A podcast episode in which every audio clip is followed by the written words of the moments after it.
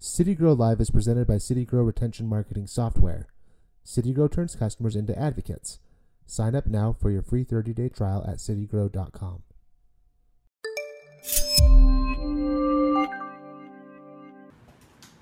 All right, welcome to CityGrow Live. I'm John here as always, and uh, we've got Caleb with us from our from our sales team today. Yep. So happy to have Caleb with us. We're talking about loyalty engagement today. Um, so, so let's start here. You're on the front lines. You talk to a lot of customers that are that are uh, that, well, a lot of people that aren't customers yet. So what what are people doing for loyalty? What's the common loyalty program program people are running?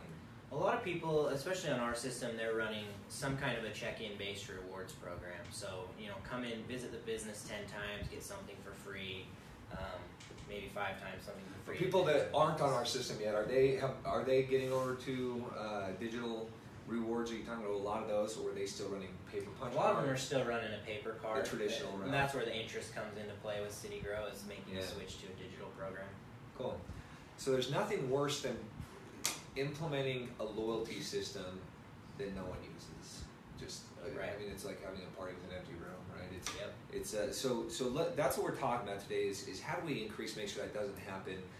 Let's jump right into that. What are some of the tips that you've got?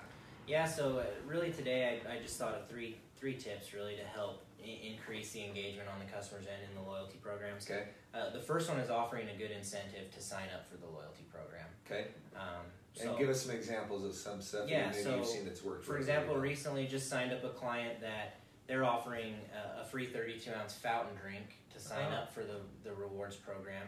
It's a small price to pay for the business. I mean, Mhm. cost is probably less than 25 cents, but to the customer, it's a pretty good savings right off the bat, and it's it's happening there and in the moment, which Yeah. is valuable to a customer. Now, are are they offering that for sign up for the loyalty program, or do you have to sign up for like messaging, email, Just text? for just for checking in on the kiosk for the first time and signing up for the loyalty program. Cool.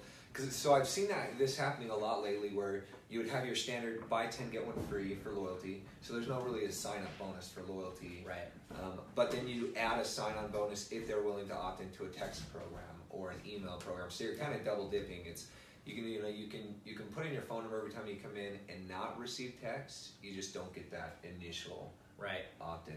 Yeah, and what some people will do is they'll to be able to receive that incentive for signing up, they'll have to show a text message, so they'll have to be Ah, opted in. So they, Uh, yeah. So that can work at times as well.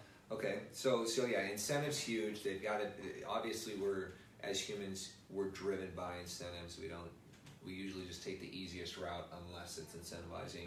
Right. So yeah, so that's big. What's next? What what else? So aside from that, I mean, offering the incentives huge because it pulls people into the loyalty program, Mhm. really keeping them engaged. A way to do that is to communicate appropriately with the customer. So uh, through our system, we have the channels of email and text marketing. Obviously, Okay. we're, we're heavily focused on the texting.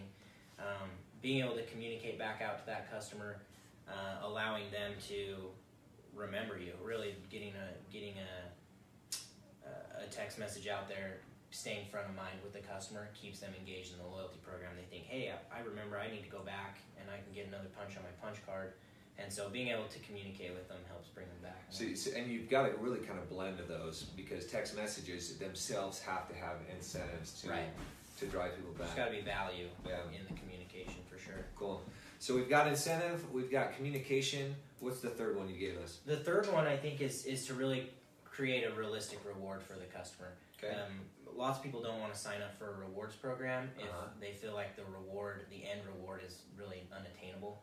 So, for example, like I said, a lot of businesses are doing, you know, come in five times, ten times, get something free.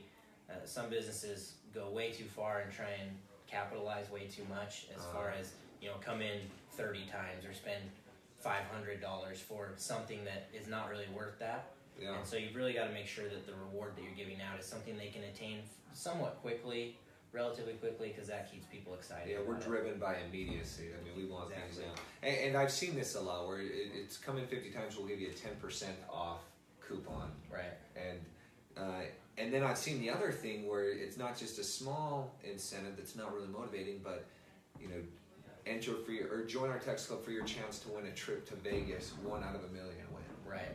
And you're like, eh, I'm probably not going to do that one. I'll pass. That's not worth taking the time. Yeah. So, so I think these are really good tips. They all kind of work together, and I've seen them. It reminds me of a case study that I saw, and we actually have a blog post about it that, that um, talks about a car wash. And here's what they did: is they did a test between two punch cards, and they used traditional paper punch cards, right?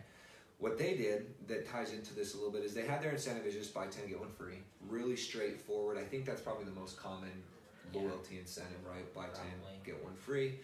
Um, on one punch card, they stamped it twice. So your first time coming in, they said we're going to give you an extra punch. It's your first time.